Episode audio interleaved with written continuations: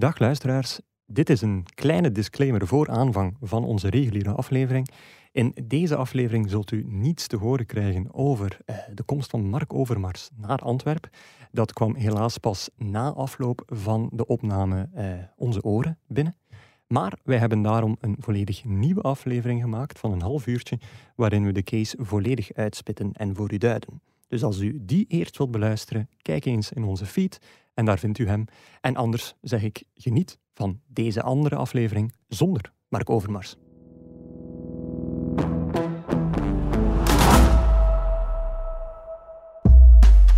Vier is het getal en het getal is vier. Zeker na dit weekend. En al zeker in Madrid. Real kreeg er van eeuwige rivaal Barcelona vier om de oren. Voldoende om de cava die toekomstig kampioen Real mag drinken wat zuurtjes te doen smaken. Vier is ook het aantal keer dat een Belgische ref ons dit weekend de lach op het gezicht deed toveren. Van de koprol van Laforge tot de bal in een niet zo aangename plaats voor Bert Pitt. Maar vier is na gisteren ook aanleiding voor woede bij Vincent Company en Hein van Azenbroek. Slechts vier en geen zes clubs die mee mogen doen in de Champions Playoffs. Dat is volgens die laatste een regelrecht gedrocht.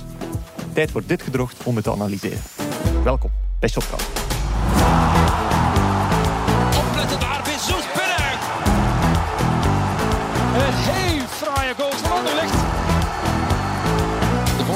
De voorzet van Ito, Onuwachu, Onuwachu. Dat is een goede voorzet van Aken met de goal. Dag Gert. Dag Guillaume. Ik ben eh, heel blij dat wij nog eens mogen uh, opdraven met, onze, met ons twee. Ik ook, ik ben ook blij. Ik kreeg, ik kreeg de laatste weken eh, nogal veel uh, commentaar dat ik al lang niet meer bij ben geweest. Dus. Ja, het, is ook een beetje zo'n een poets wederom poetsgevoel, vind ik, naar, naar Lars en Janko toe, die zo heel erg, erg hoempapa vorige week bezig waren. Maar oh, de twee cheffen tussen aanhalingstekens zijn weer eens op vakantie. Terwijl wij eigenlijk gewoon keihard aan het travakken Ja, waren als als wij er niet bij zijn, is het omdat we te veel werk hebben. Als zij er niet bij zijn, is het omdat ze vakantie hebben. Daar komt is het zo, eigenlijk op neer. Ja. Ik heb Janko zijn Instagram een beetje in de gaten gehouden en ik zag passages in Rome, ik zag passages in Sevilla. Ja, Inderdaad. dat lijkt mij heel zwaar geweest Ja. te zijn voor die jongen. Ja, Hij was daar niet voor het werk. Nee, kan dat ik u vertellen. Nee. Zo, ik vind ook, wat wij doen, doen wij beter. Zij brachten vorige week een extra gast mee, zijn de Jurgen Geril. Ja, wij hebben eigenlijk de, de betere vorm van Jurgen Geril mee. Welkom, Ludo van Wallen. Dank u voor het compliment. Ja, maar ja, chef voetbal tegenover redacteur voetbal, dat is altijd eh, hoger in rang natuurlijk. hè. Ja, voorlopig nog wel, ja. Ehm, Ludo, ik zie een groot, eh, grote lach op jouw gezicht, want eh, jij bent Barcelonista. En Barcelona heeft toch wel eh, nog eens zo lekker ouderwets. Ja, het deed mij direct denken aan de 2-6, die iconisch was natuurlijk. Ondertussen ook al 15 jaar geleden. De 2-6, de 0-5, de De- 0-3 ja. met Ronaldinho. eh, er zijn er heel veel. Er zijn er hè. heel veel. Maar nu nog eens 0-4 op een moment dat je als Barcelonista het, denk ik, misschien het minst van allemaal verwachtte. Ja, minst verwachten, ik weet het eigenlijk niet. Ik eh, ben al heel het seizoen niet onder de indruk van Real Madrid, die wel veel punten pakken, maar eigenlijk geen goed voetbal spelen. Zelfs Ja. die wedstrijd tegen PSG vond ik ze het eerste uur eigenlijk ondermaats. Hè, Mhm. werden ze weggespeeld. En Barcelona de laatste weken, dat begon echt het eh, Guardiola-voetbal te zijn. Dus. Maar deze keer van Xavi. En eh, ja, helemaal onverwacht was het niet dat ze gingen winnen. Maar dat het op deze manier gebeurde en eigenlijk Real Madrid volledig belachelijk maakte. Ja. Zo moeten we het zeggen, want het had gewoon 0-7 kunnen zijn, 0-8. Eh, Geen enkele dat kans ook gecreëerd, Real. Nee, nee, het was echt... eh, maar Real Madrid is, is, vind ik niet zo goed, hoor. En nu Ja. was natuurlijk Benzema er nog niet bij. Dat is Ja. een man die het de laatste weken eigenlijk iedere keer recht trok. Dus eh, bij PSG moeten ze zich echt wel de haren uit het hoofd trekken nu. Hè, want ze hebben eigenlijk tegen een heel flauw Real Madrid Ja. zijn ze uitgeschakeld eh, voor hun heel grote doel, de het winst van de Champions League. Het moet, ja, en Real Madrid nu in de volgende ronde tegen Chelsea hebben ze weer een beetje het geluk. Hè, want misschien Ja. ligt Chelsea tegen dan helemaal op apengapen. Maar ik eh, verwacht echt niet veel van Real Madrid. Oké. Je zei ook net, ja, had natuurlijk Super Sunday een Belgische competitie, dus je hebt enkel maar een samenvatting van deze wedstrijd kunnen zien. Dus ja, je komt toe, je zet die tv op om de uitslag te zien, tranen en tuiten huilen dat je het gemist hebt? Of? Nee, het was zo. Ik was eh, op Gent, ik was daar nog aan het werken. En daar hadden ze de gelukkige reactie om de wedstrijd op te zetten. Weliswaar zonder geluid. Maar ik keek dan eens en dan was het al 0-2. Dat was na het tweede doelpunt van eh, Araujo. En, ja, en dan ben ik naar huis gereden. Dan heb ik eigenlijk die tweede helft niks, niks gezien. Op de radio was het spijtig genoeg ook geen eh, Ja. sport meer. Eh, een of ander klassieks eh, programma al- alweer, denk ik. Eh, dus ik, ik wist het niet. En ben ik thuisgekomen en heb ik eh, nog rap opgezet. Heb ik nog de laatste minuutjes nog meegepikt. En ja, toch eh, er nog een stevige opgedronken, moet ik zeggen. Oké, oké. Kavatje dan toch? Ja, kavatje inderdaad. Nee, hij zegt, ehm, Xavi toch al Guardiolesk. Dat is natuurlijk al een, al, al een groot woord. Dat is een beetje het equivalent van Merxiaans in het voetbal aan het worden, vind ik zo. Ehm, waarom dan? Want eh, die eerste drie, vier matchen keken wij allemaal met argusogen naar Barcelona. En toen zagen we van, oei, is dit het nu? Logisch, een trainer die moet tijd krijgen en dergelijke. Maar als je nu kijkt, die laatste vijf wedstrijden, heeft Barcelona 15 op 5 gepakt. En eh, in vier van die matchen minstens vier keer gescoord. Dus dat zijn wel cijfers waar dat je mee naar huis kan. Ja, dit, dit is nog maar eens het bewijs. Spijtig eh, dat we Jan Keulemans moeten te- eh, tegenspreken. Die had altijd zei, een trainer is niet belangrijk, het gaat Ja. om de spelers. Dit is nog maar eens het bewijs dat de trainer wel heel belangrijk is. Eén. En twee, ook die andere cliché die zo graag wordt ontkracht van de cultuur van de club. Dat, dat bestaat niet en weet ik wat allemaal. Dat hangt er vanaf welke spelers dat je hebt. Nee, dat bestaat wel. Xavi komt terug na Koeman, die meer een realistische trainer was, zoals men dat dan noemt. eh, met vijf verdedigers en, en heel de eh, manier van spelen had omgegooid. Xavi komt terug, speelt terug op zijn Barcelo Barcelonees. Ja. En wat gebeurt er? Dat, dat is fantastisch voetbal. Met allemaal jongens die wij die twee, drie jaar geleden niet eens in de kern zaten. Behalve dan de Piquets en de Ter Stegens van deze wereld. Maar voor de rest zijn dat allemaal andere jongens. En ja, het is gewoon genieten. Hè. Daarom ben ik ook zo'n Barcelona-fan eigenlijk. omdat daar de cultuur bestaat nog. En daar, eh, daar leeft men voor. Ik heb eh, nogal veel contact met de Spaanse journalisten. Die mij Ja. soms eens bellen als er iets is eh, in België dat ze moeten weten. En die waren er vorig jaar ook heel hard op aan het hameren van... Ja, en Koeman ver- ver- verkracht Barcelona. En Koeman speelt het systeem niet van Barcelona. En, en hij, hij is, hij is geen Barcelonees. En toen dacht ik nog, ja, ja, maar wat heeft dat er nu mee te maken? Koeman is een goede trainer, heeft het goed gedaan bij Oranje. Maar nu blijkt toch dat die mensen eh, bij het rechte eind hadden. En ja, je moet gewoon een Barcelona-trainer zijn. En Xavi lijkt dat toch te zijn, ja. Oké, Gert zei dat mee akkoord, zo dat Barcelona kan het alleen maar op zijn Barcelona's. Anderlecht moet het doen met champagnevoetbal. Club Brugge moet het doen met eh, No Sweat No Glory. Ik heb het liefst ook wel die identiteit die altijd wel... eh, behouden Ja, dat is. dat herkenbaar is. Ja, ja, inderdaad. Maar Barcelona is wel Barcelona. Het is nog een verschil met champagnevoetbal van Anderlecht, vind ik. eh. Oké. En dus Real moet niet presterende Galactico's hebben dan. Nee, Real moet resultaten halen. Hè. Dat is de geschiedenis van de club. Of dat, dat dan met goed voetbal is of wat minder goed voetbal. Maakt, maakt eigenlijk niet zoveel uit als ze maar winnen. En dat is... eh, Zidane is een perfect voorbeeld. Ja. Zidane is er. Ancelotti eigenlijk ook. Hè. Ja. Hij Laat ze ook niet fantastisch voetballen. Maar ze, ze staan op dit moment eerste. Dus waarschijnlijk worden ze kampioen. Spijtig genoeg Ja. is de kloof te groot tussen Barcelona en Maar eh daar kun je toch als, als Madridista nu toch niet meer van genieten om zo laat op het seizoen, terwijl je nu wel denk ik acht punten voorsprong hebt op, eh, op nummer Negen, twee, dacht ik, ja. of negen zelfs in, in nummer twee in de stand, dan ja, dit is toch een eeuwige smet op, op die latere titel die er waarschijnlijk zal komen. Voor Barcelona zou dat zo zijn, voor Real Madrid niet. Die pakken die prijs en die zeggen hier, dat is de prijs. En Barcelona heeft geen prijs. Daar komt het op Dat neer. is toch een mooi waardeoordeelstel uh, daartussen. Nee, ik, ik herinner me ook nog één fragment uit, uit die wedstrijd gisteravond. En natuurlijk, ja, Benzema afwezig. Maar dan zie je een Vinicius die zoveel kwaliteiten heeft. Met een van de slechtste schwalbes van de laatste maanden. En dan denk ik van, wa- waarom toch? Dat, dat gebeurt ook enkel maar in die wedstrijd. Enkel maar in die wedstrijd dat plotseling het licht uitgaat en dat hij denkt van, goh ja, die 26 camera's die hier staan, die gaan dat niet zien. Ik ga gewoon al 10 seconden te vroeg beginnen vallen. Ja, dat is het spel van Vinicius eigenlijk ook wel een beetje. Hè. Hij is ook nogal eh, graag dat hij de scheidsrechter Oké. bedriegt. Dus ja, dat is, eh, dat is Vinicius, de speler van Madrid. Nee, nee, dat is...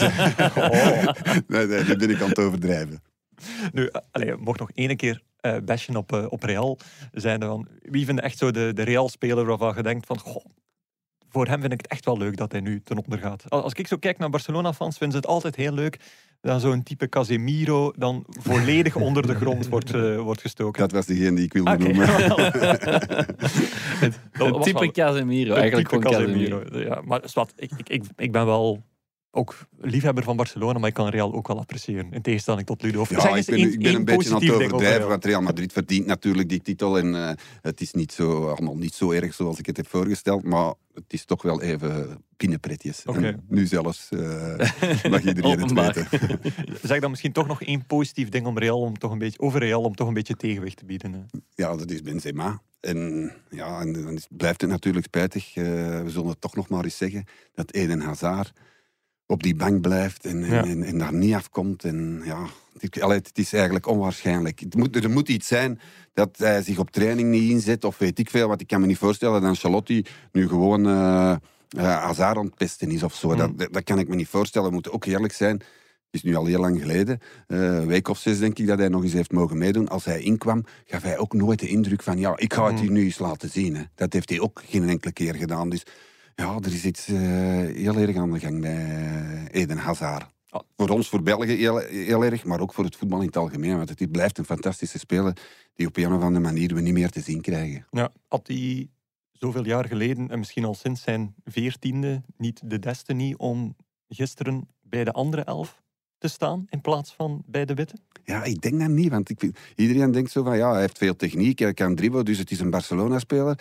Maar Eden Hazard is wel de man van de actie. De Mhm. bal komt bij hem en hij begint de actie.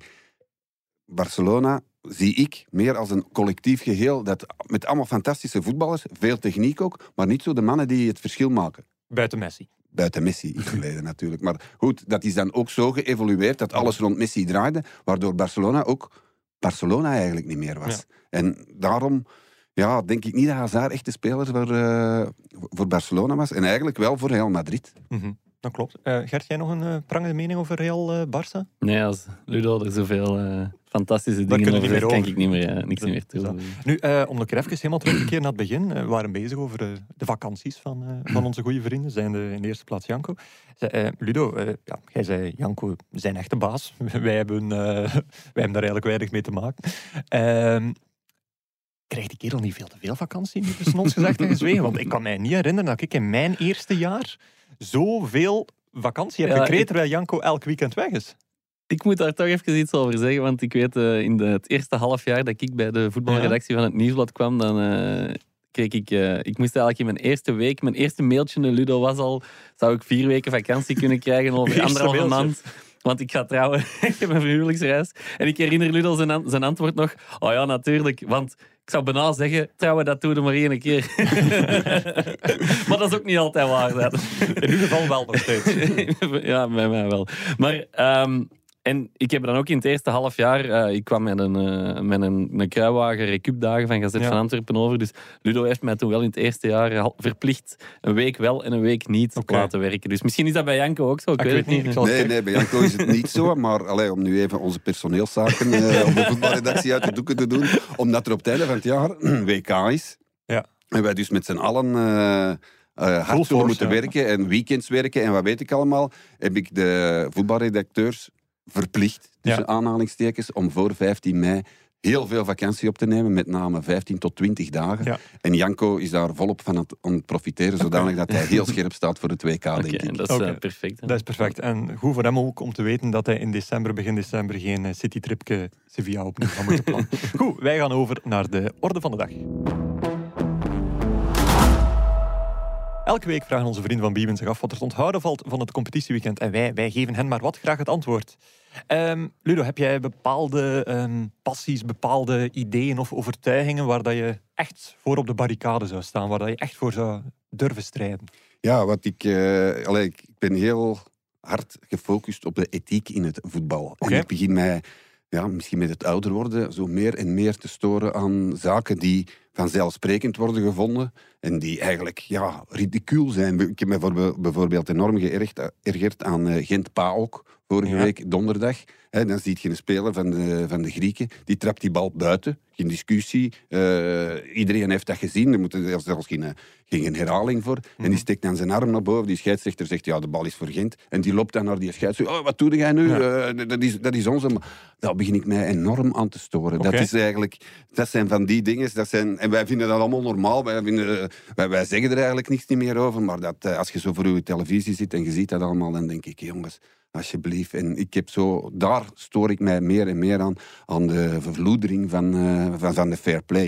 Ik weet het, het is een verhaal van 20, 25 jaar al. Mhm. Maar allee, ik weet niet, mis- misschien met ouder te worden, dat ik daar, eh, dat ik daar meer en Nee. meer last van krijg. Ik ben nog niet zo oud als u, eh, mag ik even Nee, en dan moet ik wel En- zeggen, en in de dat ook, shotcast, ik ben al altijd heel blij dat jij, Lars, Geert, Janko, het ook op die manier altijd bekijken. Ja. En altijd ook die waarden en normen, om het met grote woorden te zeggen, in het voetbal blijven respecteren. Want soms heb ik wel de indruk zo van, ja, we vin- we vinden dat allemaal normaal, we wijzen daar niet meer op, maar jullie doen dat ook. Dus eh, dat, allee, dan geeft me dat toch altijd een Ja. goed gevoel. Maar wij, wij De zijn ook jeugd, wel... de jeugd is nog mee. Ja, ja, ja, ja, ja, maar allee, dat vind ik toch wel belangrijk. Maar we zijn ja. totaal ook niet zuur bij. Hè? Totaal niet.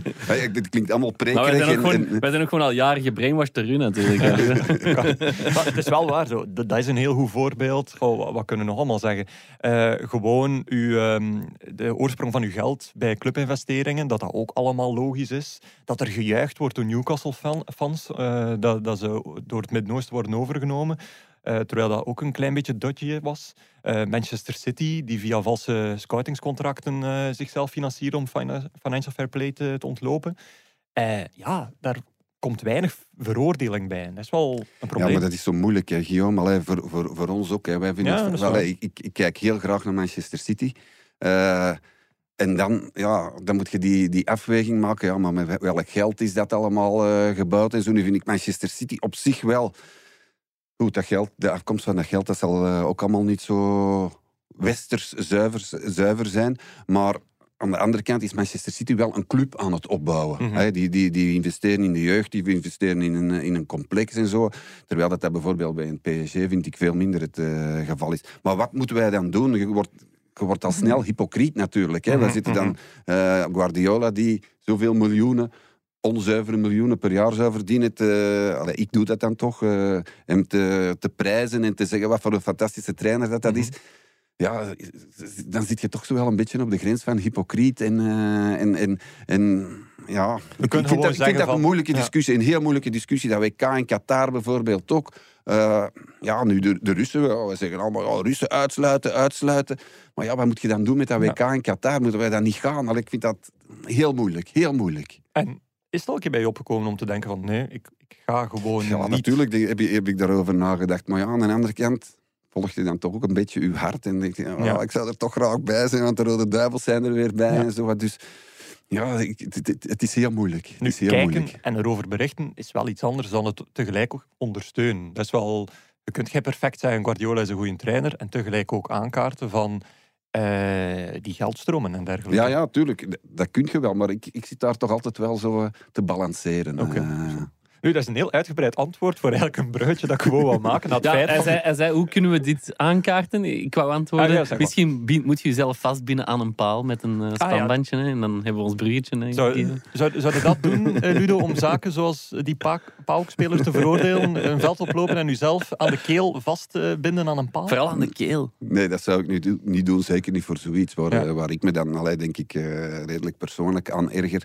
Voor grotere doelen vind ik dat nu niet zo slecht, zo wat die kerels hebben gedaan. Die hebben eigenlijk niemand pijn gedaan. die hebben zich, zichzelf vastgeketend. De aandacht gevestigd op iets wat in, eh, wat in stoort. Ja, dan vind ik dat wel, eh, vind ik dat wel oké. Het is geen strieker die achter een truitje komt smeken, bijvoorbeeld. Nee, nee, nee. Of Strieker die dat inderdaad doet voor hem, eh, voor zichzelf in de, in de pictures te stellen. Of op een Champions League finale was ik Ja. ooit met een, eh een of andere pornoster die het, eh, het, eh, het veld opliep met een t-shirt waar dat dan het adres van die pornosite op stond. Ja, dat vind ik natuurlijk wel eh, heel wat minder. En heel de perstribune direct naar die link surfen? Of? dat weet ik niet. eh, want ik, eh, ik kon het in elk geval niet lezen. Oké. Ik, zei bijna, ik zei bijna, spijtig genoeg, maar nee. Nee, dat is waar. Want, Maar ja, in deze moeten we misschien nog zeggen, het was waarvoor hij het deed. Hè, Ja, voor, de, voor het milieu. en, Everton Newcastle, Ja. eh, de man in kwestie, eh, was Lewis McCagney. Eh, die, eh, ja, eh, Everton won 1-0. Eh, maar de man die had op voorhand al aangekondigd van ik ga mezelf aan de paal vastbinden. Dat hij aan zijn keel deed, dacht ik van goh, je hebt ook een been, je hebt ook een middel, eh, je hebt voeten, handen. Ja, handen zal misschien moeilijk zijn omdat je jezelf moet vastbinden. Maar waarom de keel? Eh, en dat deed hij inderdaad voor de vereniging Just Stop Oil, die voor meer milieu-awareness pleit. Maar ja, dat, dat was een heel opvallend iets. En ik ging eigenlijk vragen van, ik ken er nog iets opvallender, maar ik denk dat we niet boven de naakte pornoster in de Champions League finale boven komen. Ik weet niet, Gert, jij ooit Nee, nee, eh, nee. iets gelijkaardig of nog iets beter live op een veld? Nee, wat, ik, wat wel altijd in mijn geheugen gegrift, gegrift zit, en ik weet eigenlijk niet waarom dat was gebeurd is. Wij hadden vroeger videobanden met FC de kampioen en er was er ene waar er altijd over opgenomen was. Een Europese match waar een kat op het veld liep. Ja. Maar dat, dat was ineens, die kampioenen stopten en er zit er een achter een kat te lopen en die te vangen. Dus ik denk dat dat met mijn vader zo gewoon ineens op rekje geduwd. Toen had hem dat zag gebeuren, denk ik. Ik weet het niet waarom. Maar, en ik weet ook niet meer welke match, maar dat, is- dat is zo een beeld uit mijn jeugd. Dat ik zo... Zeg dan nog eens, want je zijn mij volledig kwijt eigenlijk. Wat? Dus, Dus er was een, een kat op het veld en de hele ploeg, een Europese match uit de jaren 90, eh, die liep daarachter en niemand kreeg die kat gepakt. Maar dat was gewoon op een random videoband. En ik denk dat mijn pa gewoon, terwijl hij hem dat zag, op rek geduwd heeft. Ik heb het hem eigenlijk nooit niet gevraagd om dat eh, op te nemen. Maar elke keer als ik die videoband keek, onderbrak dat FC de kampioenen, waar ik dus niet meer kon kijken. Oké, Dus zit dat zo in mijn hoofd van een kat op het veld. eh, ja, dat was... eh, oké, ja. Het is wel ook maar een, nooit niet live Het meegemaakt. is ook wel een mooi bruggetje om, eh, om te trekken naar Teddy Teuma, die met een hond Ja. eh, de aftrap van, eh, van Union KV Oostende kwam, kwam verblijden eigenlijk. Nu, met een mooie boodschap. Ze hebben een hele week dingen gedaan voor een lokaal dierenasiel in, in Brussel. Maar ja, het- het het is wel zo allemaal beestjes. Hè. We hadden een paar weken geleden de duif van, van Zierkzee. Eh, we hebben nu de hond van eh Teuma. Eh, in de koers is, is er ook een renner die Ja, deze week een hond ging, eh, ah, vorige week eh, ging Hugo Hofstetter, de sprinter, ging met zijn hond naar de start. dus aan- op zijn fiets. En Op zijn, zijn hond, fiets al rijdend. Ja, en zijn hond liep ernaast in een truitje van de ploeg. Ja. Komische foto. Of van Shotcast in podcast. was dat. Ehm, denk jij ook nog aan legendarische dierenverhalen? Ik, ik, ik denk dat je er spontaan eentje naar boven Ja, dus met die wedstrijd van Anderlecht, met die duif, met, met Zierikzee, kon ik niet anders dan denken aan eh, Habibou en de eend eh, de wedstrijd van Zulte Waregem, denk ik dat, dat het was. klopt. Allemaal En- vogels, En ik heb, uit. denk zelfs nog tijdens die wedstrijd dat, dat filmpje gezocht op, eh, op YouTube, Ja. waarop hij die eend eigenlijk Ja, nog op- redelijk eh, vriendelijk, eh, nee, Ah, nee, vriendelijk opneemt. Hè, en, en niemand weet wat er gaat gebeuren. Habibou waarschijnlijk eh, dierenvriend en, eh, en ervaring met Ja. eenden. Maar dan de manier Ah, dat waarop dat hij die ja, ja. weggooit, dat was, ja, dat was hilarisch. En, die, en ik heb dat filmpje bekeken en eens gekeken hoeveel keer dat er al waren, mensen hadden naar gekeken. En dat was al miljoenen. Dus dat was echt wel de moeite. De manier waarop dat hij dat weggooit, zo onhandig, zo... Ja. Ja, Aan de, on- voet, aan de poten, hè? Dan zo Dieronvriendelijk, dat, eh, dat was, ja, ik vond dat hilarisch. Gaia heeft daar destijds toch op gereageerd, denk ik. Hè? Waarschijnlijk. Ja, Dus, eh, ja, nu, Kurt Zuma was misschien toch nog een gradatie erger ja dan... met eh, zijn kat. ja. is misschien wel nog erger. Eh, nee, ik denk ook eh, ja, de Oehoe van eh, Finland.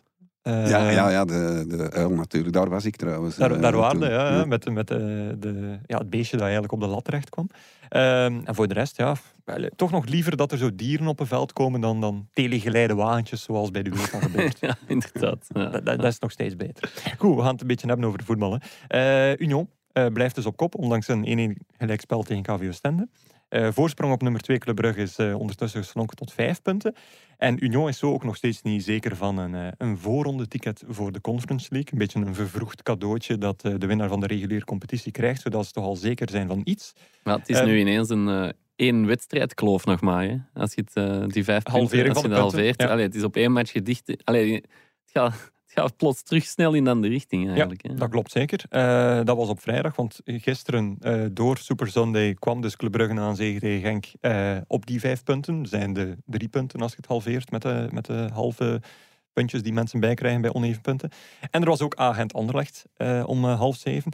En dan kijk ik naar Ludo en dan denk ik van ja, die heeft langer in de auto gezeten dan in een voetbalstadion gisteren. Dat is eh, overdreven, maar eh, in de auto was het soms wel gezelliger dan in het eh, voetbalstadion. Vond het echt zo- Ja, ik vond zo het, slecht? Ik vond eh, Club Brugge-Genk was eigenlijk niet goed. De Mhm. eerste helft was er niet, niet, niet zo heel veel te zien. Ja, twee, twee doelpunten, maar voor de rest niet zoveel. En, en Agent Anderlecht was qua niveau eigenlijk nog matiger. Eh. In de eerste helft was er, was er helemaal niks te zien. Ja, wij, zoals je weet moeten wij dan een analyse van, van die wedstrijd Mhm. maken. Bij Club Brugge was dat nog makkelijker, omdat Adamian zich eh, in de kijker speelde. Maar bij Agent Anderlecht probeerde u tijdens de rust al een beetje een beeld te vormen. Ik wist echt niet waar, dat we, Nee. waar dat ik het zou moeten over hebben. Oké, heeft er dan van die vier ploegen, allee, we laten Genk even buiten beschouwing, omdat die niet meer meestrijden voor Champions Playoffs, geen een van die drie u weten te bekoren met Nee. oog op de titelstrijd? Nee, nee, nee zeker niet. Allee, ook, ook Club Brugge niet. Hè. Club Brugge, ja goed, ze winnen. Dat is Mhm. een verschil met eh, wat er voor nieuwjaar gebeurde. Maar het is toch nog altijd niet echt goed. Toch nog altijd niet het gevoel van, ja, dit is kampioenenvoetbal. Wat ik bijvoorbeeld vorige week bij Union in de tweede helft tegen, tegen OH Leuven, of na die 1-0 eh, Ja. dat ze waren achterkomen, wel had van, wow, die pakken die eh, OHL, dat lang niet slecht speelde, zo bij de keel. En die, die gingen er gewoon heel Ja. vlotjes over. En dat heb ik nu gisteren niet gevoeld. Want Genk speelde eigenlijk niet zo'n slechte wedstrijd. Eh, Mhm. Het was een van hun beste wedstrijden van de afgelopen, afgelopen maanden, denk ik. Maar ja. Club Brugge was ja, ja, even goed als Genk. Of even, even, even matig als Genk. Je mag het kiezen. Maar ik vond Club Brugge niet overtuigend. Dezelfde mening, Gert? Ik vond eh, alle twee... Ja, ik vond het saai. Ik moet ik Ja, zeggen, zoals was het is. saai, het Allee, was als- saai. ik zit dan eh, van thuis uit te werken, zoals gisteren, en dat staat dan op. En ja, ik, ik merkte bij mezelf dat ik heel snel afgeleid van de wedstrijd was. Mhm. Ja, omdat je ook natuurlijk nog aan het werken bent. Maar het, normaal gezien, als het een goede wedstrijd is, zeker die van half twee, zit je daar echt, echt in die wedstrijd. En je zat totaal niet... Als tv-kijker zat je gisteren totaal niet in die wedstrijd. En dat zegt heel veel over de, de intensiteit van zo'n eh, Super Sunday. Volledig mee eens, want zo kwart na één, twintig na één is zo het moment dat Billy naar boven gaat voor haar dutje. Dus ze komt dan naar beneden en denkt van, goh, ideaal. Kijk, die slaapt twee uur, dat is ongeveer die wedstrijd. Eh, ik zette mij ervoor klaar. Eh, na een kwartier kwam Wendy er ook bij. Die neemt dan ook haar dutje, want die is op een leeftijd gekomen dat hij dat nodig had. En die legt haar in de zetel en die zegt zo van... Ah, de voetbal staat op, perfect. En ik zo, ja, we gaan het weer gaan hebben. Dat zal hier weer zo een, eh, een lekkere steek eh, onder, eh, onder water zijn richting mijn, mijn passie. En daar zei ze echt zo van... Ja, dat is ideaal voor mijn dutje, want dat is zo het white noise dat ik nodig heb. Daar gebeurt nooit ja, echt iets. Ik, ik- echt, ik, moet- Guillaume, ik moet een compliment geven aan u en uw collega's dat jullie dat jaren kunnen volgen zonder in slaap te vallen op de redactie. en dan denk ik van, goed, slaap wel. Maar Dat het erg was, ze had gelijk. ja, gisteren was het, had het gekund. Ze had het gelijk, ja. Nu, eh, eh, je laat daar de naam Adamian eh, eh, vangen, eh, vallen, eh, lieve Ludo. Heb er ook uw analyse dan aan gewijd. En iets in mij zegt mij, dat hadden we nooit gedacht dat je dat ooit had moeten doen om iemand te prijzen die want- de vervanger is van Noah Lang. Nee, inderdaad. Nee, En, en, en, en die dat een wintertransfer is. en Want Ludo is een coole minnaar van wintertransfer. Ja, wintertransfer die aangekondigd werd als... Ja, eigenlijk bijna verontschuldigend. Ja. Maar ja, ja, maar het is een goede invaller. Hij kan Ja. inkomen en Ja. hij, kan de, hij kan het verschil maken. Nu heeft Schreuder dat gisteren een beetje genuanceerd door Mhm. te zeggen ja, maar toen had hij nog niet genoeg matchritme. Het is daarom dat ik dat heb gezegd. Ja. Nee, nee, dat was gewoon zo van ja, niemand kent je. Komt uit de reserve van Hoff- Hoffenheim. Speelde drie jaar geleden nog in derde klas in, eh, in, in, in Duitsland. Dus eh, ja, verwacht er niet te veel van. We hebben hem er maar bijgenomen om, eh, als er eens iets gebeurt. Geweldig nu- moment trouwens in het commentaar. Frank Raas die zei van ja, eh, de beste invaller in Duitsland. eh, waarop uh, Verheyen plotseling zei van ja, maar daarvoor moet je natuurlijk vaak op de bank zitten, hè Frank?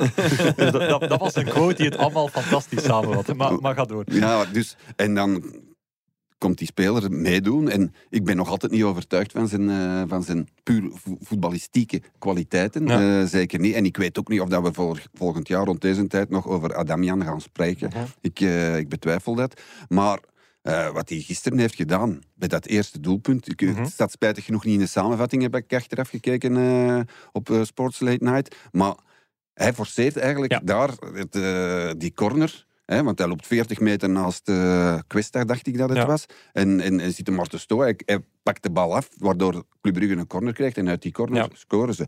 Dus, en voor de rest is dat een en al inzet in dat publiek. Als hij, als hij aanzet om, uh, om nog eens uh, iemand te gaan lastigvallen Mhm. van, de, van de tegenstander, dat publiek dat gaat Ja. uit de bol. Hè. Dus ja, het is echt wel een speler voor Club Brugge. En dan maakt hij van die doelpunten, zoals dat derde doelpunt dat hij maakt, zo, ja, dat rollertje zo tegen de paal en binnen. Ja, ja hij, is, hij is van enorme waarde nu voor, Ja. eh, voor Club Brugge. En dan denk ik, ja, Noah Lang, zo'n mooie voetballer waar we allemaal zo van genoten hebben, die moet op de bank. Maar je kan er eigenlijk niks van zeggen. Bas Dost, ik heb het gisteren nog eens nagekeken, die in, in heel zijn carrière één doelpunt per twee wedstrijden maakte. Die heeft er 504 gespeeld, 257 doelpunten gemaakt. Dus, en die moet dan ook op de bank zitten Ja. voor Adamian. Als je die namen kijkt en je, en je weet wat ze hebben betekend, ja, dan vind je dat eigenlijk, on- eigenlijk ongelooflijk Ja. dat, dat, dat dat is. Maar op dit moment kan je, kan je daar echt niks tegen, tegen inbrengen. Nee. En, en Club Brugge maakt dan lelijke goals, om het, eh, om het cru te zeggen eigenlijk. En eh, ja, eh, het lijkt allemaal een voorbode te zijn van blauw-zwart uiteindelijk kampioen. Ja, Heb- ineens heb zijn ik zo'n daar gek terug. gevoel. Allee, dat, dat is zo... Ja, ik moet nu wel eerlijk zeggen, ik heb nu echt, eigenlijk nooit in Union geloofd hè, dat ze kampioen zou worden. Op een of andere manier voelde ik dat aankomen in thuiswedstrijden tegen, tegen, tegen de Oostendes en de, en de, Leuvens van deze wereld, dat het wel eens zou kunnen mislopen.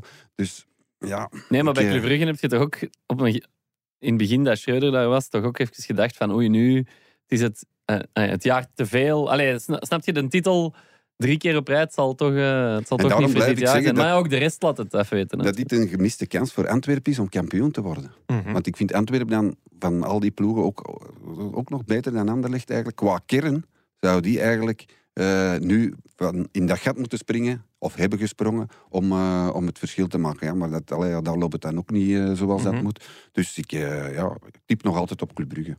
Oké. Jij, eh, Gert? Ja, ik heb altijd gezegd dat ik niet geloof in Union als titel al, al in oktober. Ik dacht zelfs dat ze play-off 1 niet gingen halen, dus daar moet ik wel wat van terugkomen. dus ja, ik zal ook dan... Nee, ja, ja, ik zal dan ook maar Club Brugge Zou zeggen. ik dan Union zeggen? Hè? Ja, maar ik- denkt nog altijd Union? eh? Ja, maar ook omdat alles wat je de afgelopen kwartier hebt gezegd, eh, daar leid ik ook uit af. Union is eigenlijk de enige ploeg die in die laatste weken het best gevoetbald heeft. Dus die kunnen het best voetbal en die zijn, hebben het ook al bewezen tegen die andere Maar er is toch ook een zenuwachtigheid als je hebt gezien hoe dat er na ja. de wedstrijd aan toe ging. eh na Union, Oostende, hoe Mazou daar tekeer ging tegen Ja. die scheidsrechter. Ja, dan, allee, dan denk ik toch dat dat toch allemaal zal meespelen. Dat, dat, dat die jongens nog nooit kampioen zijn geworden. Dat dat toch ook voor een zenuwachtigheid zal, Ja, misschien, zal misschien. Nu, ehm Agent Anderlecht dan. Eh, want daar werd eigenlijk met veel plezier naar uitgekeken. Eh, had men ook gehoopt op, ja, dan wordt twee leuke voetballende ploegen tegen elkaar. De ene had op dat moment zes matchen op rij gewonnen. Anderlecht is ja, een, eh een verrijzenis of een herrijzenis ten opzichte van de eerste maanden, of zelfs het eerste jaar onder compagnie. Ehm, maar ja, zijn we daar nu iets wijzers uit geworden? Wie van die twee gaat nu het schoppen tot Champions Playoffs? Het is Ja, moeilijk om te zeggen. Wat ik, ja, nog altijd moeilijk te zeggen. Ook vooral gewoon omdat Anderlecht blijft nu to- nog, nog, nog allee, bewijst nu nog maar eens dat het nog altijd dat wisselvallige in resultaat dan nog altijd die wisselvallige ploeg is en blijft. Mhm. Ja, wat gaat dat dan de komende twee wedstrijden geven? Je kunt er geen voorgift op nemen. Ik vind ook nog altijd Gent ook. Ze pakken nu zeven wedstrijden op rij, win- winnen ze.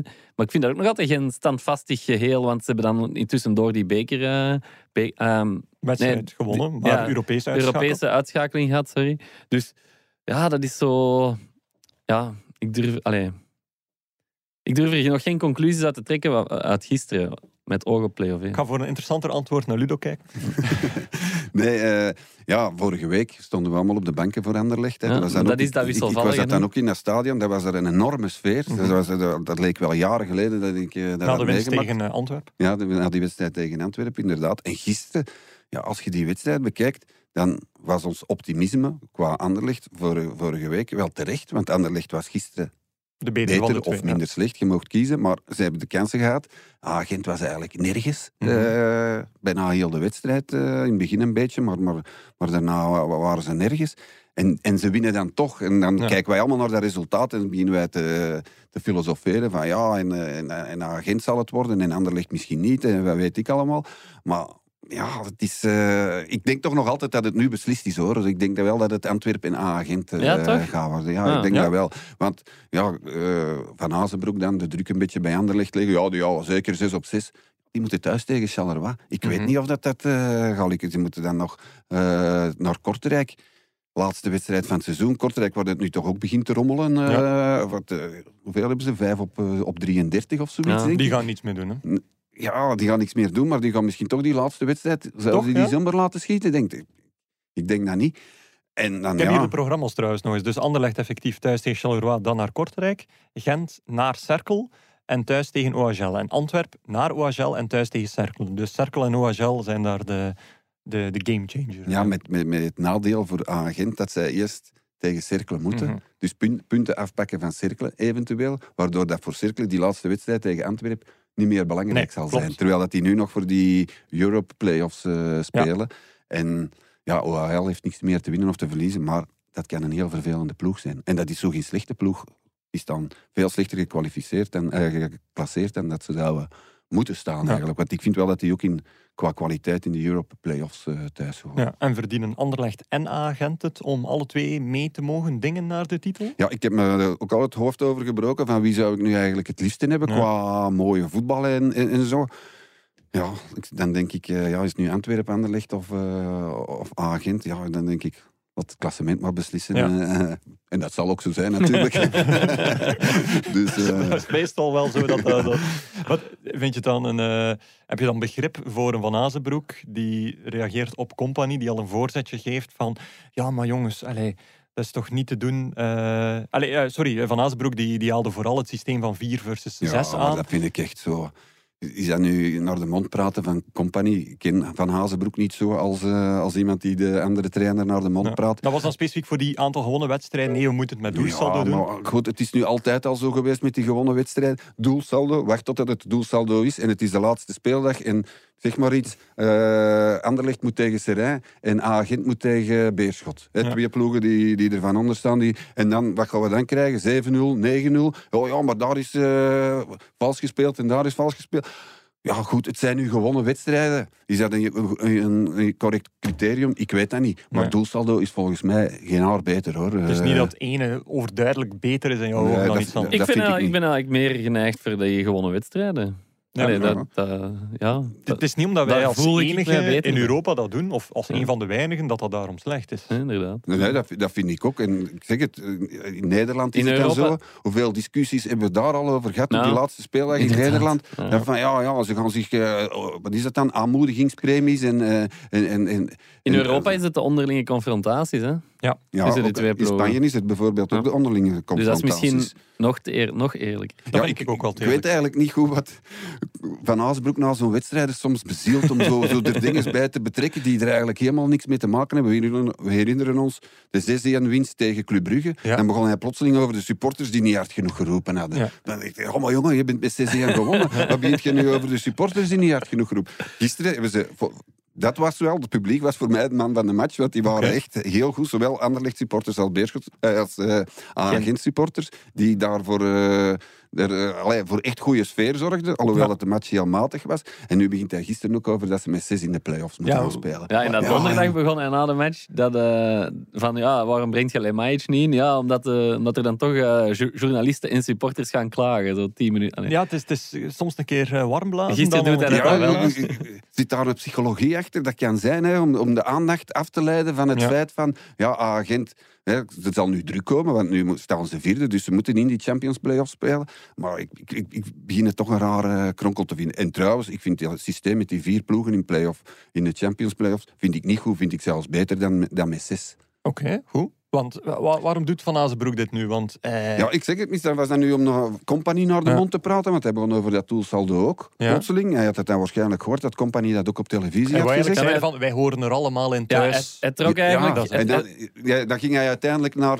eh, het moet de competitie met 12-12 worden Oké. en, 8, en, en, en 8 in de play-offs. Pas op, daar ben ik dan wel weer meer voorstander van. Maar of nu met 4 of met 6, nadat je al 34 wedstrijden, competitiewedstrijden he- hebt gespeeld, dan denk ik, ja, nee, liefst geen 6 niet meer. Hè, nee, want dan komt het uit op 44. Ah, Wel ja, op, op 44. En ja, allee, de reguliere competitie mag voor mij altijd wel zwaar wegen. Ja. Zwaarder dan die, dan die play-offs, hè, want de punten worden nu al gehalveerd. Mhm. Dus laat die. En als je met vier bent, dan is de kans kleiner dat je veel punten verliest als winnaar van de reguliere competitie dan dat je met, met zes speelt. Dus, Ja. eh, Dus stel Nee. nu wit blad eh, na dit seizoen. eh, dat is er helaas niet, maar stel dat we de denkbeeldige oefening maken.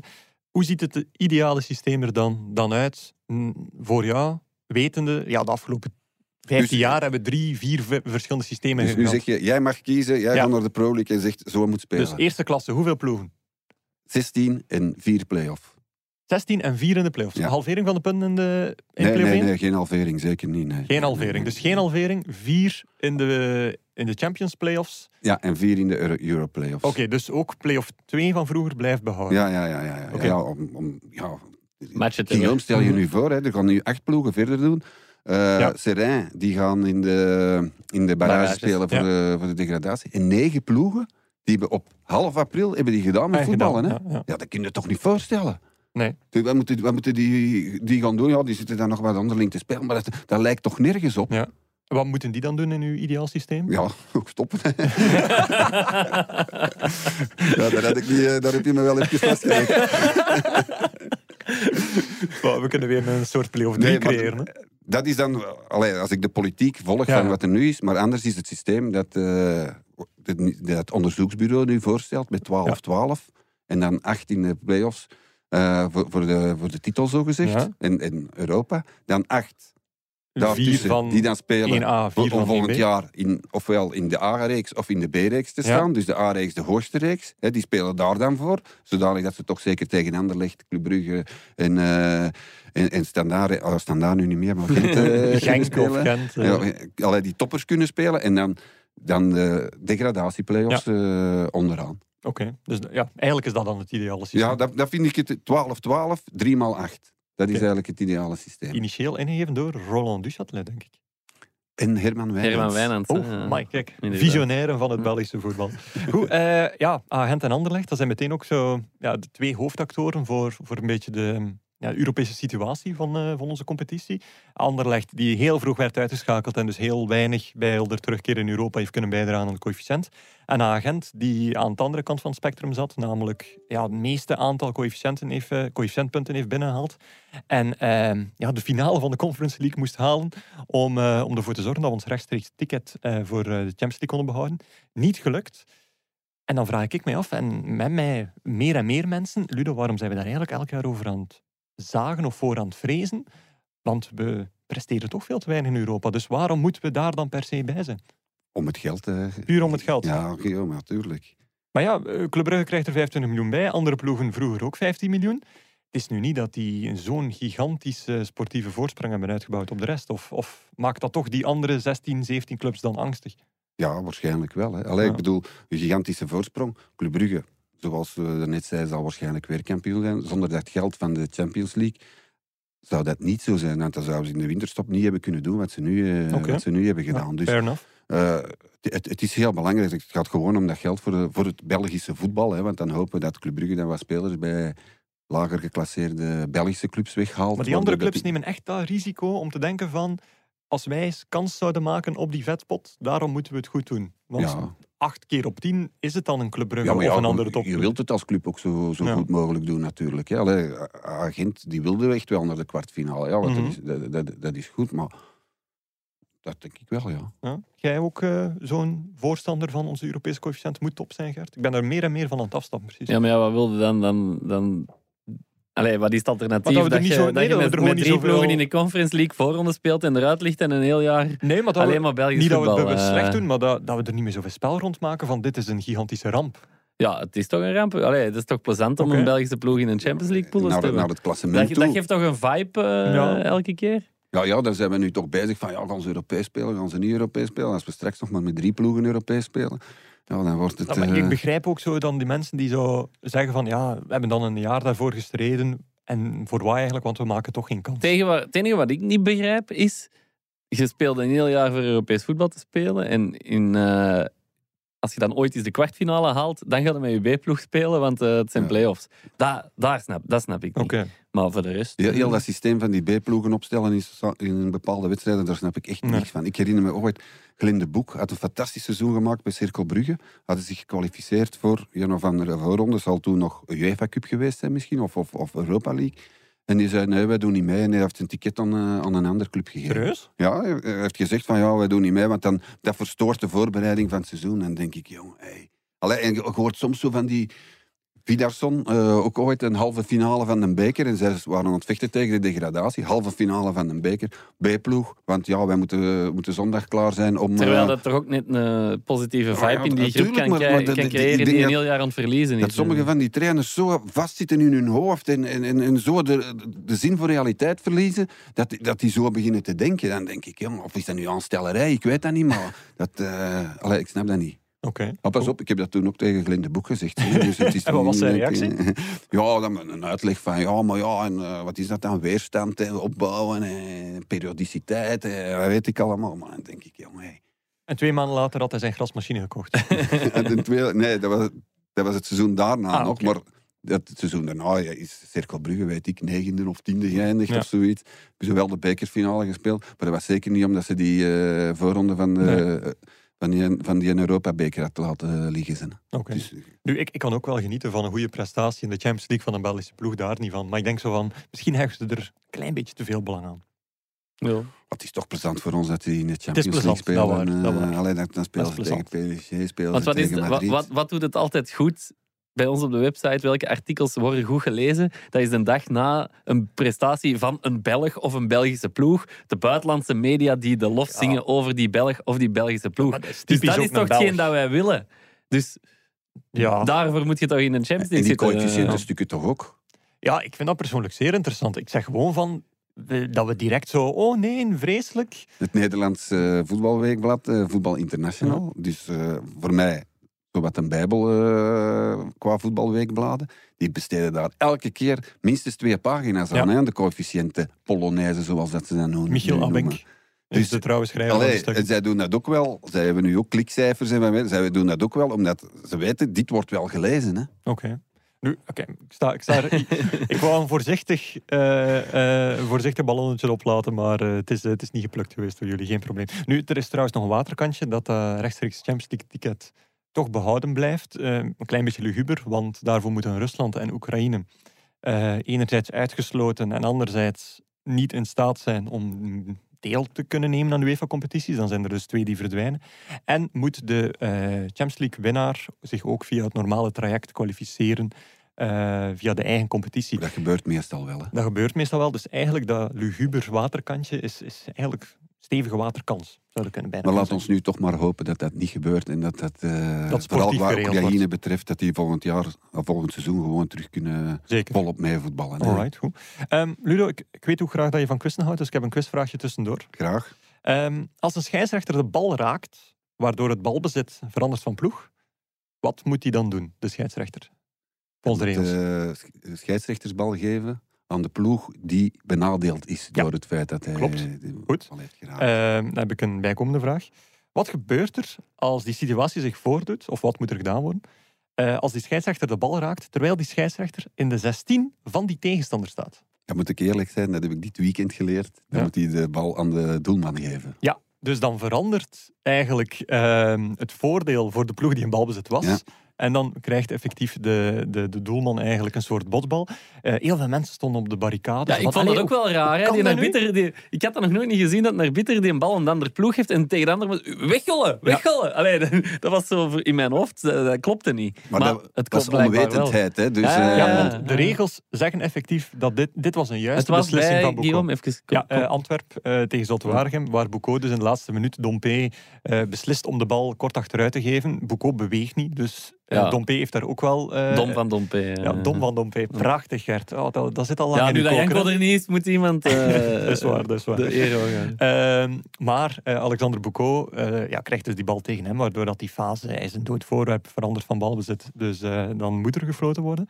Maar hij neemt er ook een heel slechte positionering in. Het het is eigenlijk een beetje de positionering alsof je zou spelen zonder, ehm, zonder lijnrechters. Dan moet je echt dicht op die fase zitten. Eigenlijk moet je dan op de achterlijn staan omdat je, ja, bij een is dat, je moet op de achterlijn staan en echt zien zo van, eh, ja, komt er hier eigenlijk hier een overtreding? Kan ik bij het spel... eh, Maar er zijn als- lijnrechters. Hè, dus maar nu zijn er stond lijnrechters, dus hij stond eigenlijk... zich. Hij stond, nee, hij moest uit de 16 Ah, staan. oké, dan zijn ja. altijd veilig met u. Want je kunt geen een botsbal geven in de, eh, in de 16 aan Ja. een aanvallende ploeg. Spijtig, hè, want dat zou wel spectaculair zijn. Inderdaad. dat zou wel, eh, zou wel ongelukken gebeuren, denk ik. Dat is waar. Het is langer in dat ik nog zo'n keer een eh, indirecte vrije schop Ja, in de 16 ja, ik heb me dat ook al afgevraagd. Bestaat dat niet meer? Obstructie, bestaat dat niet meer? Gevaarlijk spel? Of Ja. dat, allee, is dat tegenwoordig eh, gewoon direct strafschop? Ja, dus ik, vraag me af. Ja, bij, bij welke fouten is dat? Dat is bij een terugspeelbal is het een, is het een onrechtstreekse Ja, vrije ja, trap in de, ja, die gepakt wordt en een terugspeelbal die gepakt wordt. En bij wat dan nog? Ja, bij on- indirecte vrije trap. Hè, dat is, allee, ja, ja, dat is het dat was- resultaat, maar wat is de, is de obstructie. oorzaak? hè. Obstructie was vroeger eh, Ja, obstructie indirecte, maar is- dat bestaat niet meer, denk ik. Allee, is nu een directe vrije schop. Hè? Ja, is, is- is dat reglement dan veranderd? Nee. De scheidsrechters fluiten gewoon geen... Ja, zeggen gewoon niet meer op, het is bestaan obstructie echt, of gevaarlijk spel. Hè. Bal, Ja. Voeten hoog is Ja, ook... eh. Of- of- of ja. te laag We kunnen het altijd al zien aan de scheidsrechter. Als de scheidsrechter bij een vrije trap Ja, zijn, zijn hand in de lucht loodrecht doet, Ja. dan, dan is de regel eigenlijk, die mag hem pas naar beneden doen als de bal eigenlijk Een tweede keer geraakt. een tweede eh, geraakt is door de, door de volgende Maar speler. dat gebeurt bijna niet meer. Nee. Nee, ja, bij een doeltrap is dat zo. Ja. Want een doeltrap mag niet eigenlijk direct naar, eh, Nee. naar de goal. Toch vroeger niet. Nee, nee, nee, nog altijd niet. Oké, goed. Nu, eh, scheidsrechters, eh, geniale move van Boucault dan ook, om gewoon af te fluiten. En te zeggen van, oké, ja, die bal is daar, maar weet je wat, de match is gedaan. Het was ook al aardig in blessuretijd. Maar dat is gewoon altijd de, de safe move van de scheidsrechter. De match is Frank gedaan, de, jongens. Geleerd van Frank de Bleker. hè. Die, die deed dat ook altijd. Hè. Zo, vanaf dat wat twijfelachtig was, zo bijvoorbeeld een hoekschop die dan werd gegeven, maar dat hij niet zeker was, ze gaven die hoekschop, hij floot. Ja, er gebeurt altijd wel iets in het, eh, Ja. in het strafschopgebied. Floot dan voor de, voor de verdedigende ploeg en eh, konden ze opnieuw beginnen. Ah, oké. ja. Dat was de truc van Frank de Boucault, die, die floot direct de match af. Want Ja, die ja, ja, maar dat is zo in dezelfde Ja, lijn. En zo komen we in discussie. En eigenlijk, als scheidsrechter zijnde, is dat niet slecht gezien. hè. Nee, ah, wel, ik, heb, ik heb een keer opgezocht en ik heb de oervader van, van die move of van die tactiek eigenlijk gevonden. Eh, de Egyptenaar Ali Kandil eh, is wereldberoemd geworden door het WK in 1970. Hij fluit daar groepswedstrijd Mexico-El Salvador, Mexico het, eh, het thuisland. Ehm, we zijn ongeveer ja, minuut 38, 39 en Mexico die scoort nadat Kandil eigenlijk een ingooi aangeeft voor El Salvador. Je ziet het ook op de beelden. Eh, de speler van Mexico pakt snel de bal, gooit naar links en Kandil staat er met zijn arm naar rechts te wijzen. Zo van, nee, het is voor El Salvador. El Salvador volledig hè, van de kaart, bla bla bla. Mexico doet voort, scoort en loopt gelijk gekken naar Kandil. Die eh, zegt van, ah nee, eh, het is toch oké, het is toch doelpunt. dus die, die, ja, die, die wordt dan natuurlijk gigantisch aangevallen door die spelers van El Salvador. Die zijn woest. Kandil die moest ja, de bal zelf uit de goal gaan halen. Hij heeft ook geprobeerd om opnieuw zelf af te trappen. Hij floot en trapte af naar die van El Salvador. Die doen helemaal niets. En dan had hij een lumineus idee. In minuut 42 fluit hij gewoon af. Stuurt hij iedereen naar binnen. Rust. Ja, rust. En nadien, ja, door dat kwartiertje was het eigenlijk eh, ja, een beetje terug eh, bekoeld. En kon hij de match nadien afwerken. Maar dus de, de geniale truc, te vroeg afluiten. En eh, het heeft geholpen. Op En een hoe WK, was de, hè. de man zijn naam? Ali Kandil. Ali Kandil. Hij komt ook voor in de geweldige videocassette van Rick de Zaadleer, Voetbal van een andere planeet. Oké. Dat is fantastisch. Ja. Goed, eh, ja, er waren wel meerdere lollige momenten van, eh, van de refs naast Boucault. Want eigenlijk, ja, dit kunnen we categoriseren als... Het is natuurlijk een, een technische fout, positioneringsfout, maar het is wel lollig. Eh, Bert Put was ook zo eentje, die kreeg een bal zo net zo iets te dicht bij de liestreek eh, eh, in de wedstrijd uh, Seraing-OHL. Eh, ook heel mooi van Alexis de Saar, hoe dat hij zo direct zo de, de, de rug hol, eh, bol of hol maakte van eh, Bert Put. Je weet, dat is het gevoel dat je niet wilt hebben, maar je moet dat doen. Want dan, ja, dan eh, kunt je weer beginnen ademen.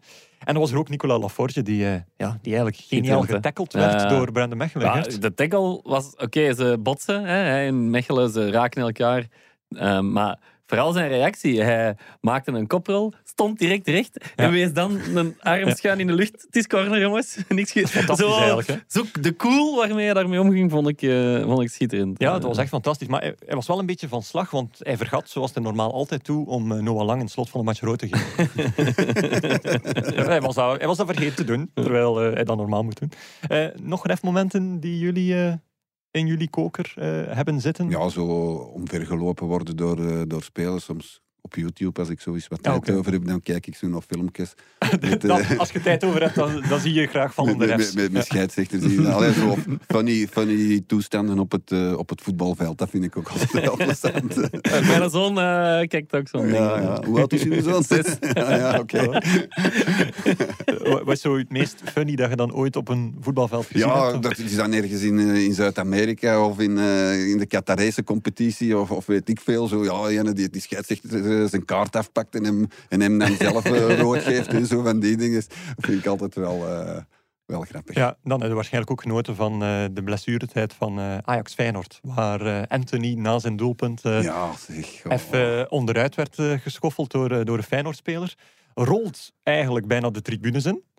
Om dan plotseling tot het besef te komen van... Ah shit, als ik buiten de lijnen lig, dan gaat dat spel gewoon voort. Komt dan, staat hem recht, gaat al hinken terug naar het veld en valt daar dan dood. Waarna hij een tweede logische gele kaart krijgt en, en, en, en, en rood pakt. Maar wat was dat? Ja, maar dat is hetgeen waar we het over hadden. In Ja? het begin, eh, Ja. Guillaume, zo van Ja. die dingen van... Ja, dat je denkt, jong, hoe, ver, hoe ver heen kun je zijn om, zo, om, om zoiets te doen? Eh, Zijn er ja, niet twee Brazilianen eigenlijk ook? Waar gaan we het... Hè? Ja, en, Hè, en- Vini- remember, Vinicius. Vinicius en En, remember, Anthony. en, en uw dingen, en dan Neymar. Neymar. Nee, maar Ah, ja, was er dus ook zo. Ah, Misschien een Braziliaans we, kantje. we hebben het gevonden eigenlijk. Maar het, eh, allee, ook iets in die trend. Eh, het was nu wel geen Braziliaan, het was met Van Zijre. Die, die speler van Charleroi, Ja. die er, eh, dat was toch ook zo. Die was ook aan het sterven. Hij had een eerste schudding gehad en de volgende dag stond hij gewoon al terug op het trainingsveld. Ja, allee. En, en dat, dat zag je op dat moment, hè, want die begon er ook te kronkelen en te doen. eh, dat, en dan weggedragen worden. En dan denk ik, ja, allee, ja. Why? Ja, dat hoeft inderdaad niet. Los van het feit dat het wel een stevige daad was van Van Zijren. Ja, ja, ja, tuurlijk, tuurlijk. Maar, maar dat, dat je dan als tegenstander dat er nog Ja. bovenop doet en, en, en er, er- er zo dik oplegt. Ja. En ja, Het is dat, inderdaad. Ik hoor hier trouwens constant een mailgeluidje. Zou dat, Dat van Gert de- Gijssen kunnen zijn? Nee, dat is geen mailgeluidje, dat is de melding dat de voetbalvergadering gaat beginnen. Ah, misschien kun je geluid ondertussen eens afzetten. Dat zou wel handig zijn. Ik weet niet, eh, de, de, de luisteraar heeft al genoeg eh, in onze personeelskeuken kunnen kijken vandaag eh, helemaal begin. Dus dan moet je ook al uw teamsmeldingsjes niet krijgen. Eh, nee, misschien nog kort even vooruitblikken. Ah, van Anthony wou ik ook nog zeggen. Schandalig moment. Een supporter, die, eh, Anthony die komt in het publiek, even vieren, heeft net rood gepakt, heeft ook de beslissende 3-2 gescoord. Een supporter ondertussen, langs de achterkant, la la la, pakt zijn truitje dat in zijn handen zat, want hij had het al uitgedaan, pakt dat dan mee en is ermee naar huis. En dan denk ik van, maar jong, je hebt zo'n mooi moment voor uw club meegemaakt en je steelt het truitje van, van Anthony. Wat gaat het nu doen? Gaat het nu verkopen voor 5000 euro op eBay? Allee, mensen weten dan wel Ja, dat, dat is toch iets waar je nooit trots op kunt zijn. Daar kun je toch niet dat dat trots thuis op zijn? liggen, nee, inderdaad. Ongelooflijk. Zwat. Ehm even vooruitblikken. Eh, er zit een interlandbreak aan te komen, Ludo. En eh, ja, your time to shine, denk ik. Of, eh, dat is redelijk druk, denk ik. Hoe ziet de week eruit nu de komende ja tijd? nu zijn het eh, heel de week persconferenties. Vandaag is het eh, Wout Vaas en Charles de Ketelaar die komt. En dan elke dag komen er twee spelers naar de persconferentie. En dan vrijdag vertrekken wij naar Dublin Ja. voor de wedstrijd tegen Ierland. Maar ik heb niet het gevoel dat dit eh. Een, eh, een levende week gaat worden. Het zal interessant zijn, vooral voor, eh, voor ons nieuwsmerk als nieuwsblad, om zo die nieuwe spelers zo wat voor te stellen. Je hebt Ja. toch Mangala, je hebt toch Siebe van der Heijden.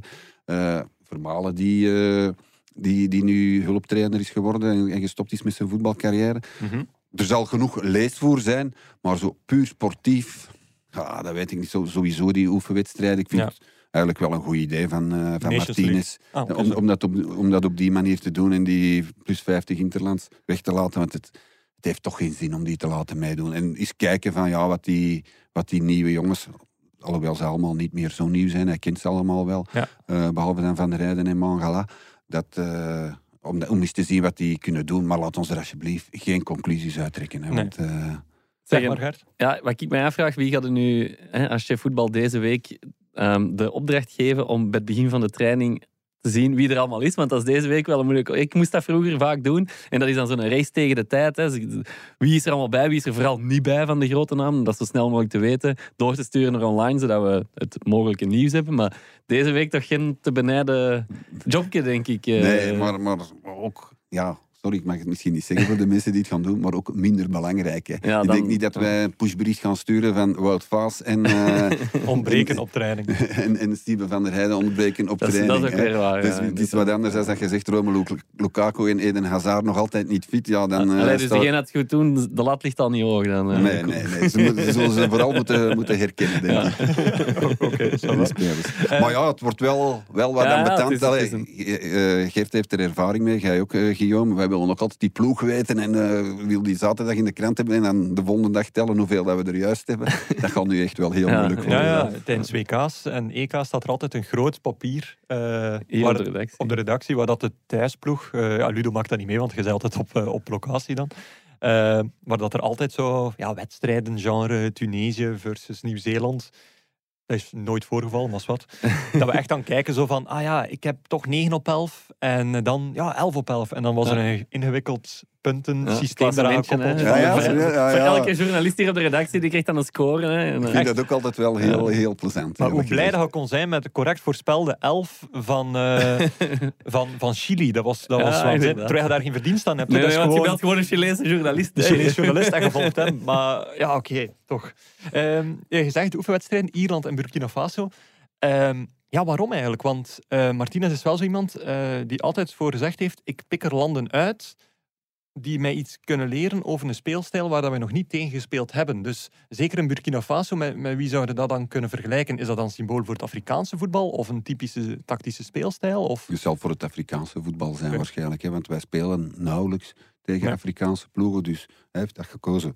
Pas op, soms is dat ook een uitleg. Stel nu dat het eh, Chili was geweest, dan was het ja, ja we spelen weinig tegen ja, Zuid-Amerikaanse ploegen. Was het, eh, was het Japan? Ja, ja, het is omdat we tegen Aziaten. Het is ook soms maar hetgeen wat we kunnen krijgen. En Ja. in dit geval zou dat dan eh, het immer gevaarlijke Burkina Faso geweest zijn. Waarvan blijkbaar het het land is dat het het hoogste op de FIFA-ranking is ge- geplaatst. Oké, Het Afrikaanse land. Ja. Dat zal waarschijnlijk wel het zwart-Afrikaanse land zijn. ja, waarschijnlijk. dat denk ik ook Want wel. er ondertussen zijn, is, eh, heeft er wel... eh, Of misschien Maar het snelst geklommen land of zo. Misschien voor de Afrika Cup was dat het geval. zoiets. Ja.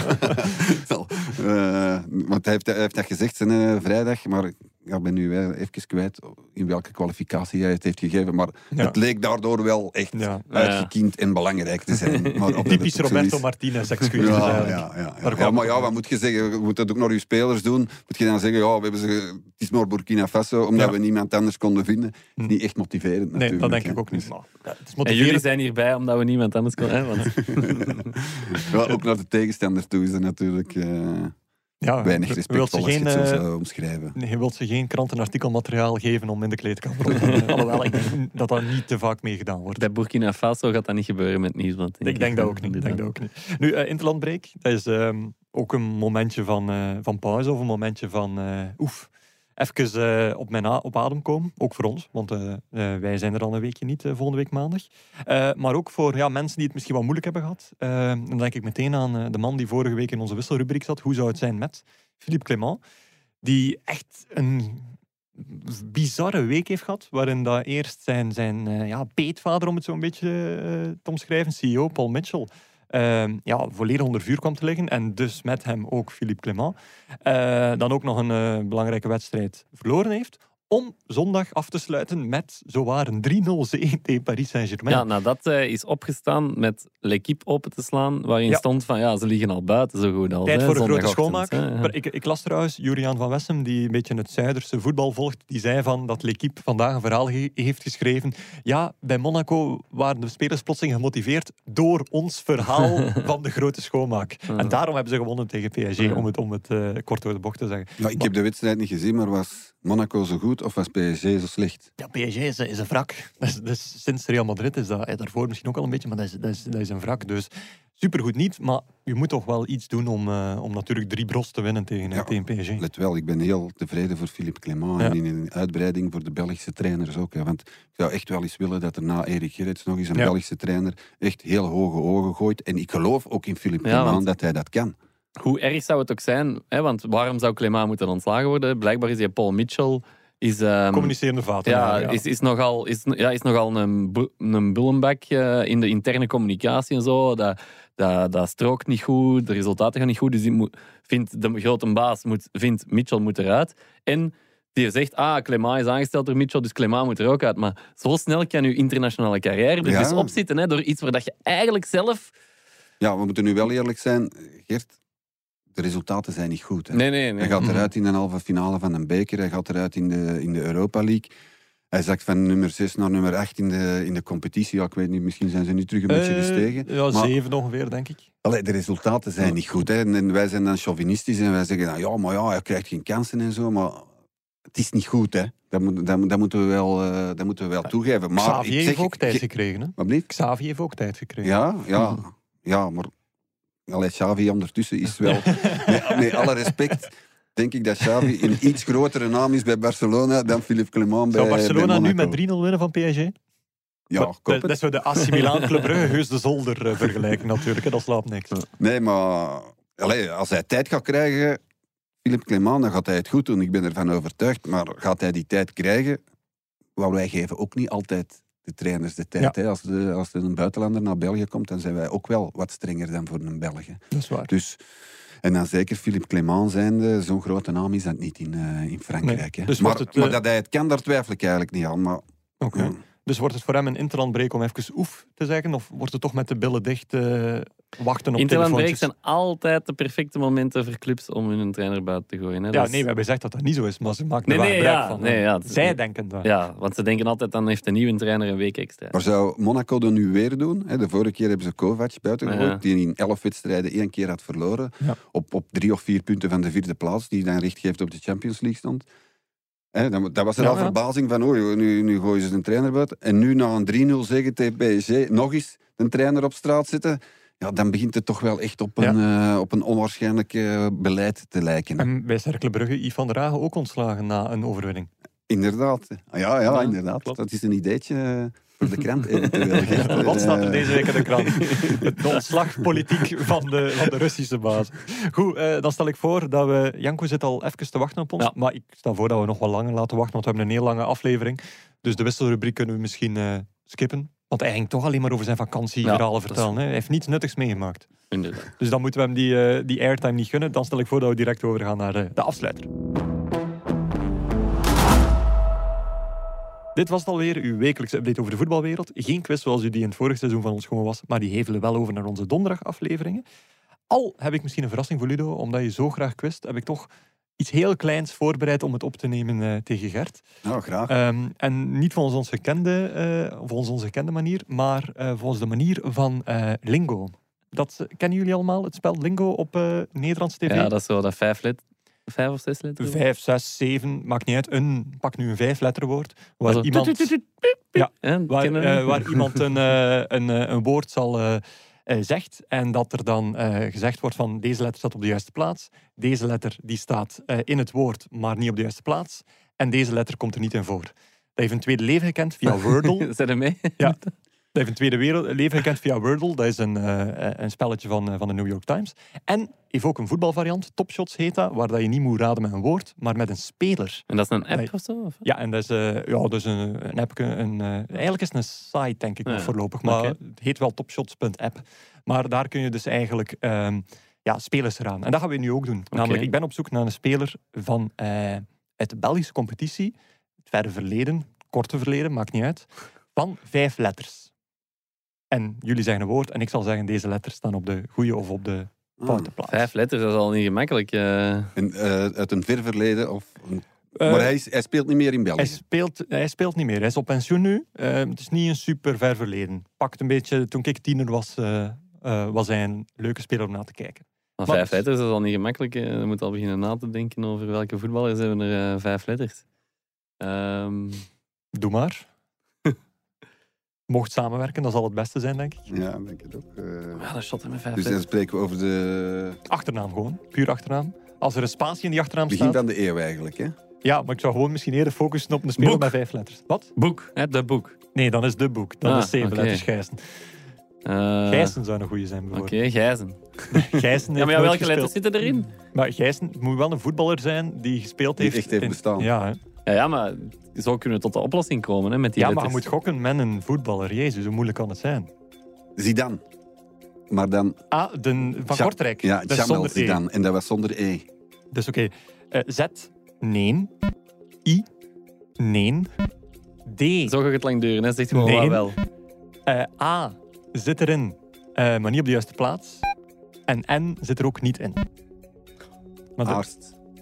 Ole Martin Aarst. Eh, A, eh, opnieuw niet op de juiste plaats. E, niet. Dat, is, R. was met nee, twee A's. Twee A's. Sorry? Dat Ah, oké. met twee A's. Eh, Oké, dan krijg je de E-cadeau dus. Eh, maar eh, die tweede A staat ook niet op de juiste plaats. Eh, de R, S en T komen er ook niet in voor. Dus staat de A op de derde of de vijfde plaats. Vol daar. Nee, dat zijn er te veel. Dat zijn, dat zijn zes letters. Ehm, Ik zal zelfs een tip geven. De A zit er twee keer in. Dus die staat op drie en vijf. ik vind het niet plezant. ik vind het niet plezant. Ja, ik vind dat een onnozel spelletje. Bakka. Paul Pakka. Wat? Ja, prachtig. Ja. Het is hem. K-P-A-K-A. Pakka. Mai, dat is puur op basis van...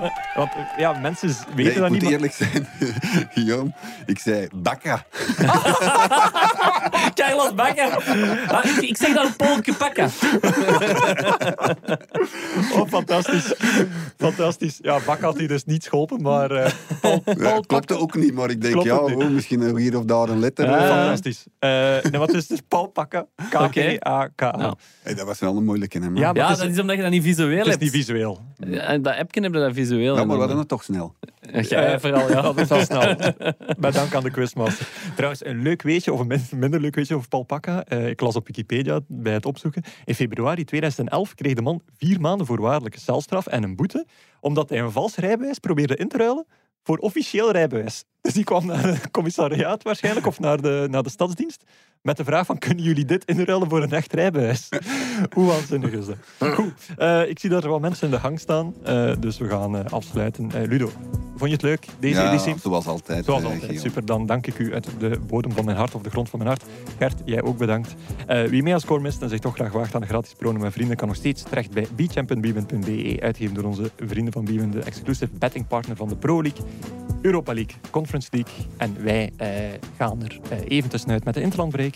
Dit was het voor vandaag. Geniet nog na van het afgelopen weekend en tot binnen twee weken.